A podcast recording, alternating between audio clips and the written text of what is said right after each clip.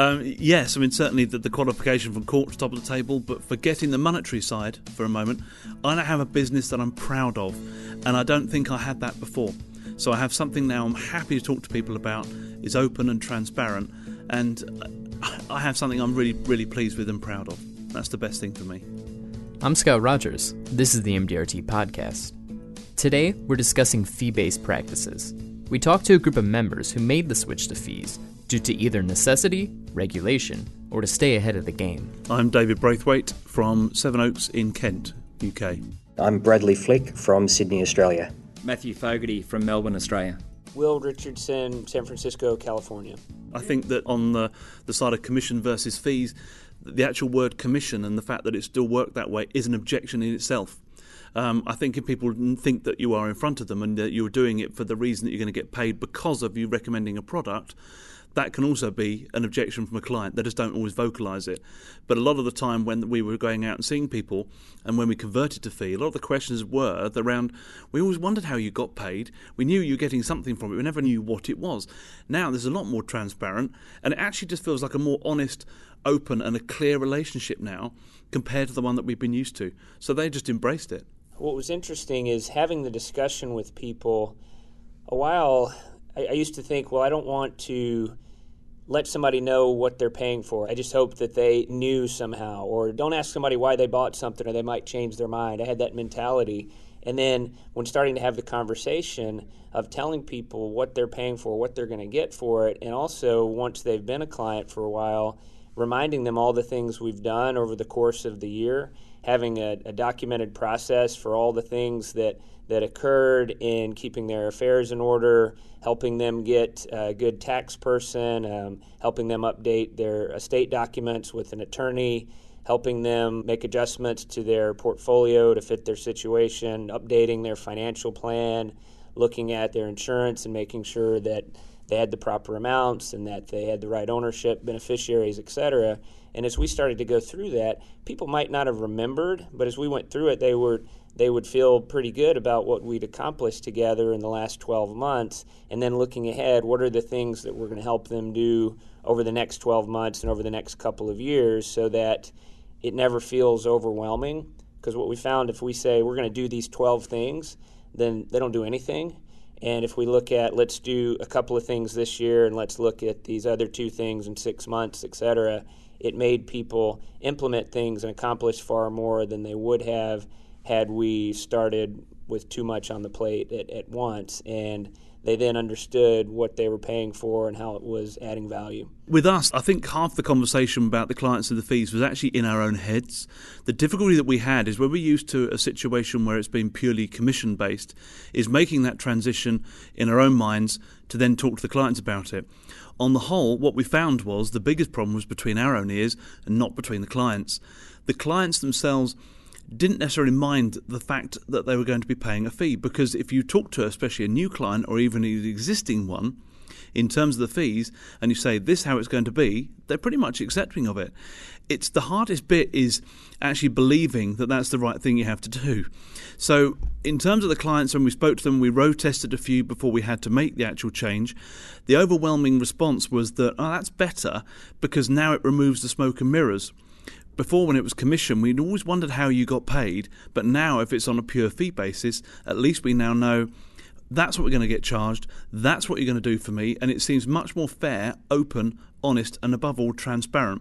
So we believe now you are looking after our affairs to the best of your abilities, and not necessarily because perhaps company A pays you more than company B, and your motivation is to actually sell us a product what we find now also is that advice doesn't just stick to product recommendations anymore either.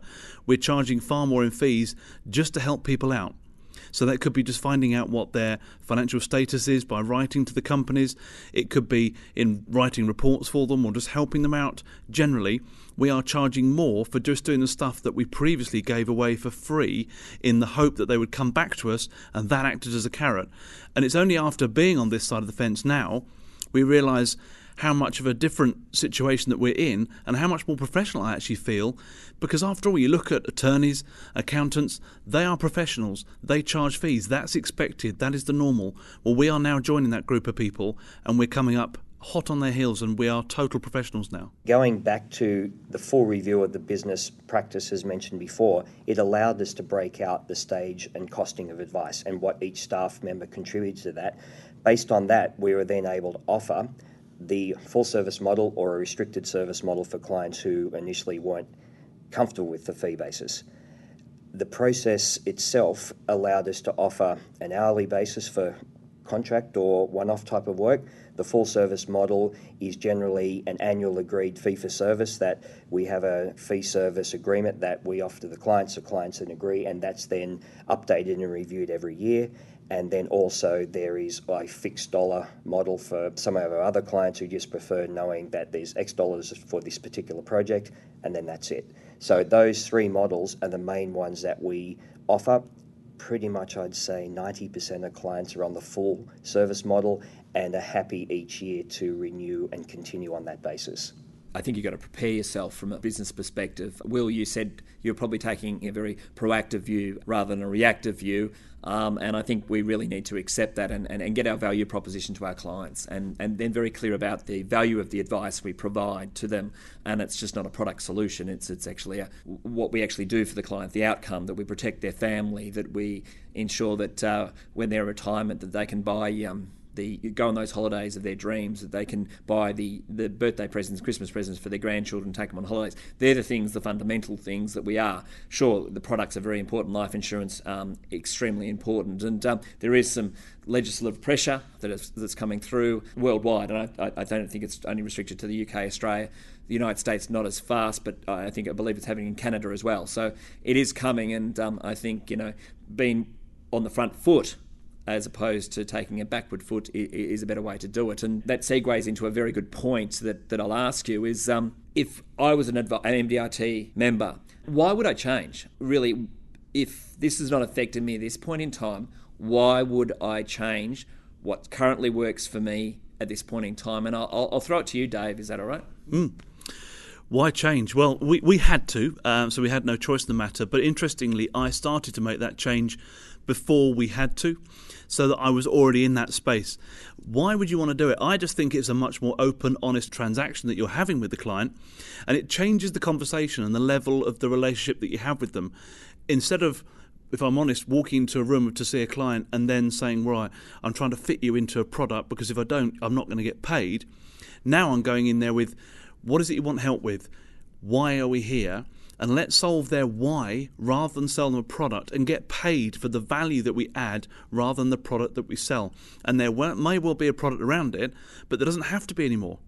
How much more of an honest relationship is that to have with the client where they actually come to you because they've come to you, you're a financial advisor. What they want is advice.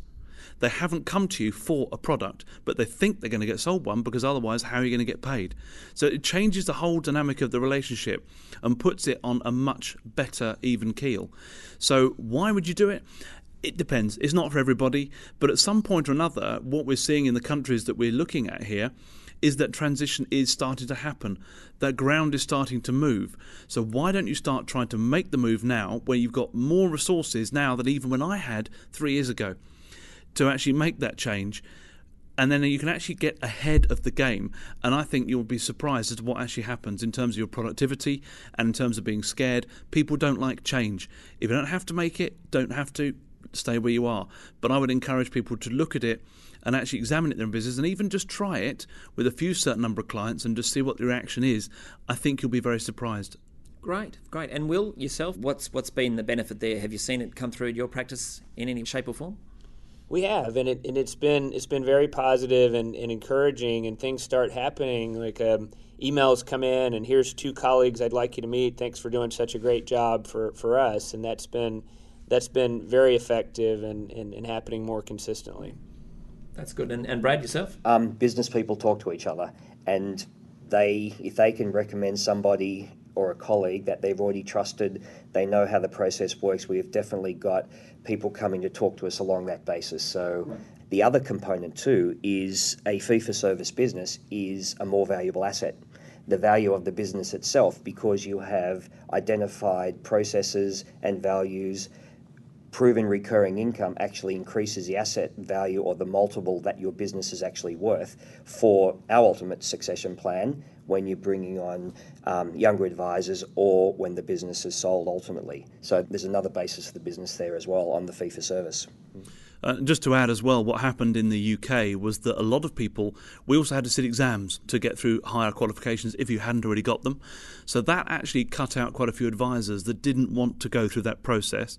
On top of that, a lot of the banks that we have in the UK got rid of their entire advisor force. So, from that point of view, more referrals we're asking the question of. We had lots of people that I would probably call lost souls. People coming in saying, I've been to see the bank, I've got all these policies, they're not doing it anymore, can you help? So, the business that we got as a result of the regulation, by default, increased just because other people weren't in that space anymore because they decided they didn't want to be.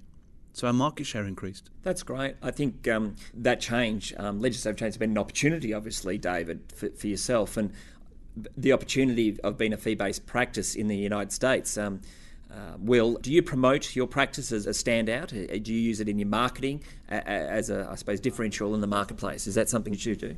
We do, and one of the things we've been talking about for a few years, and it's become a hot topic here in the U.S., is that we take on a fiduciary standard of, of care, particularly on the the planning and the investment management side. And first, I would think, well, people don't know what that means or they don't think about it, but they they're now asking us, do you take on the fiduciary standard because of what's happening in the press? So, so it is an advantage, and it is something that we talk about in, in the different pieces that we put out there because we're, we're essentially saying that here's some things that are being discussed, and we're, we're already doing these things. That's great. And, and David, although it was uh, promoted um, through the media and everything else, do you use that as, as your basis there?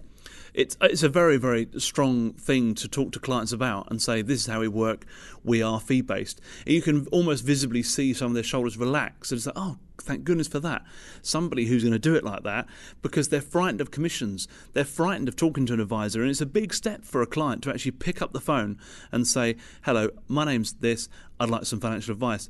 But then when you start talking to them and explain how you work, and you're just explaining honesty, transparency, we work on fees, they're not looking for the hidden problem because there isn't one. There's nothing for them to find. You can't be any more open than saying, this is what we're going to do and this is what we're going to charge you. So you are far more referable simply by default. Commission has become a fairly dirty word in the Australian media. The media has pushed it and pushed it and pushed it. When a client comes to you and you explain the structure, what they actually are receiving for the payment, Dave is right. It is actually a much more relaxed conversation because they know you are acting in their absolute best interests. That's excellent. One of the points that I, I, I was thinking that um, referrals, and we all have our centres of influences that we use. Um, and some of us deal with attorneys, lawyers, accountants, general insurance brokers, other professionals that we all work with. How they found that change when they're referring clients? What's the feedback that you have got from them um, with that change because traditionally your solicitors and lawyers and accountants have been fee based. I'll throw that to you, David, if that's all right. There really hasn't been any specific feedback at all, but they've just accepted it. Uh, that in their world is normal, and we are just joining them. So, if anything, it makes the conversation perhaps with attorneys and solicitors and legal people who work in that scene anyway a lot easier because now we're on the same page as them we're not the commission people anymore. We charge fees for professional services, so do you. Let's have a conversation. It's a lot easier. In their eyes and in the community, it may have raised your professionalism in that light. Oh, absolutely raised my professionalism. And also with the extra studying and things that people have all done, I went on to do extra exams beyond what I needed to just for sport. And what it's ended up being, I'm now a pensions expert that I never would have been before. As a result of that, the conversations I'm having with clients are far easier than what they were before. We're doing a lot more technical work than we ever would have done before.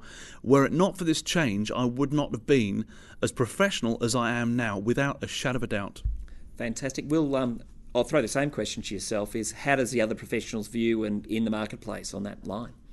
I would I would agree. I mean, what it's felt like to me as I was listening to everybody is it is it feels like they view the business as more legitimate.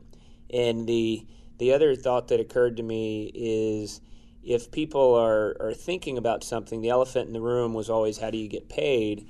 And not addressing it doesn't make it better. There are people that will become clients without knowing how we get paid, but that doesn't mean they're becoming clients and liking it. They would rather have that discussion. So it's like anything else. If there's something that we think about saying and don't say, that's a missed opportunity because they're going to talk about it when they're not there. They might say, hey, I wonder how Will gets compensated. Um, so it's much better to have that discussion. And with the other advisors, it's led to more opportunities. And oh, I didn't know you guys operated that way. That's great. I've got a couple of things that I think we would uh, send your way now that I know that.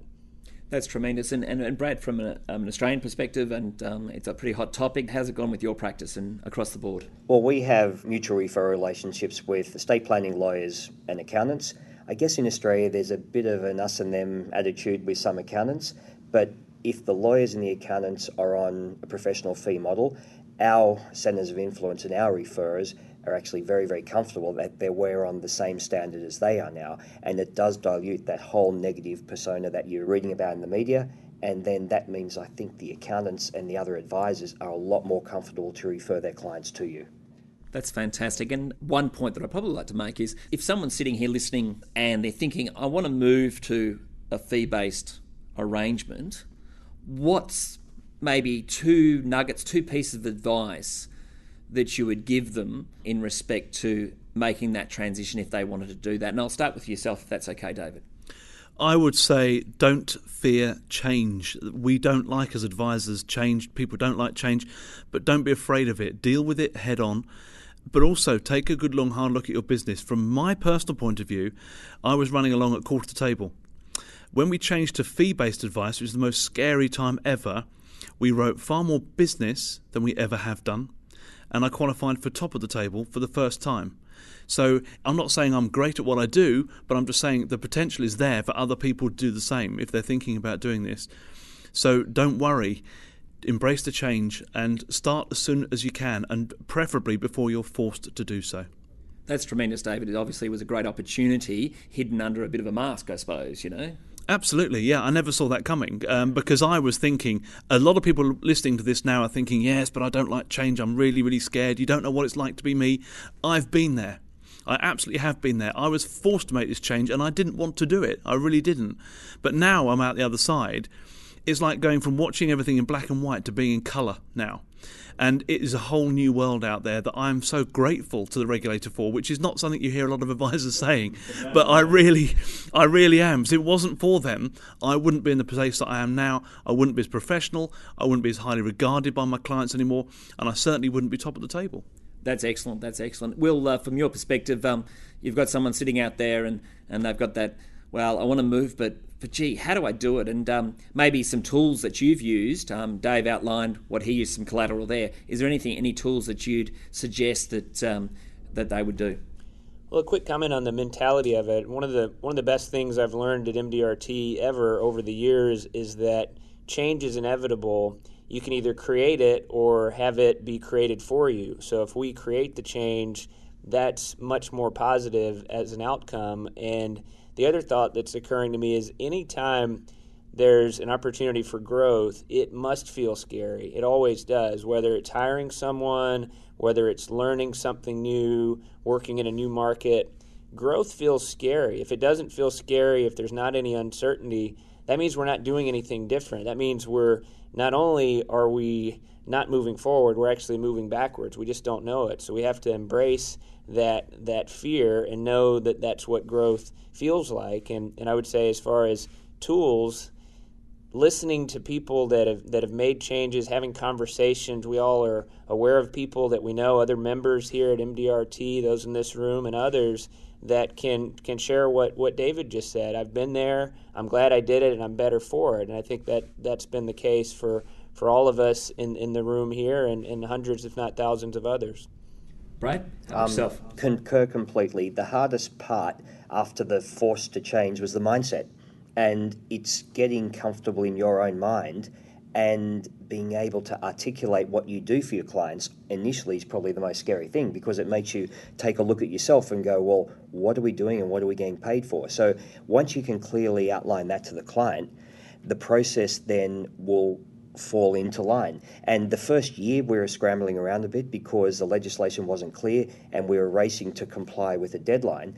But the benefit of it, it forced us to take, take a step back, take a look at the whole business, look at your business model and re engineer parts of it that needed some work. And I don't know if we would have done that without the impetus of change forced on us. So a little bit of uncertainty, a little bit of fear actually motivates you to do the right thing. In terms of the tools, when this thing comes in, and Australia and the UK has had it, there is a mountain of material from your broker dealer groups, um, your professional associations, and MDRT is making an extreme effort to try to get this out to the members, read everything, understand it, question it, and then filter those components out to what your is most applicable to your business.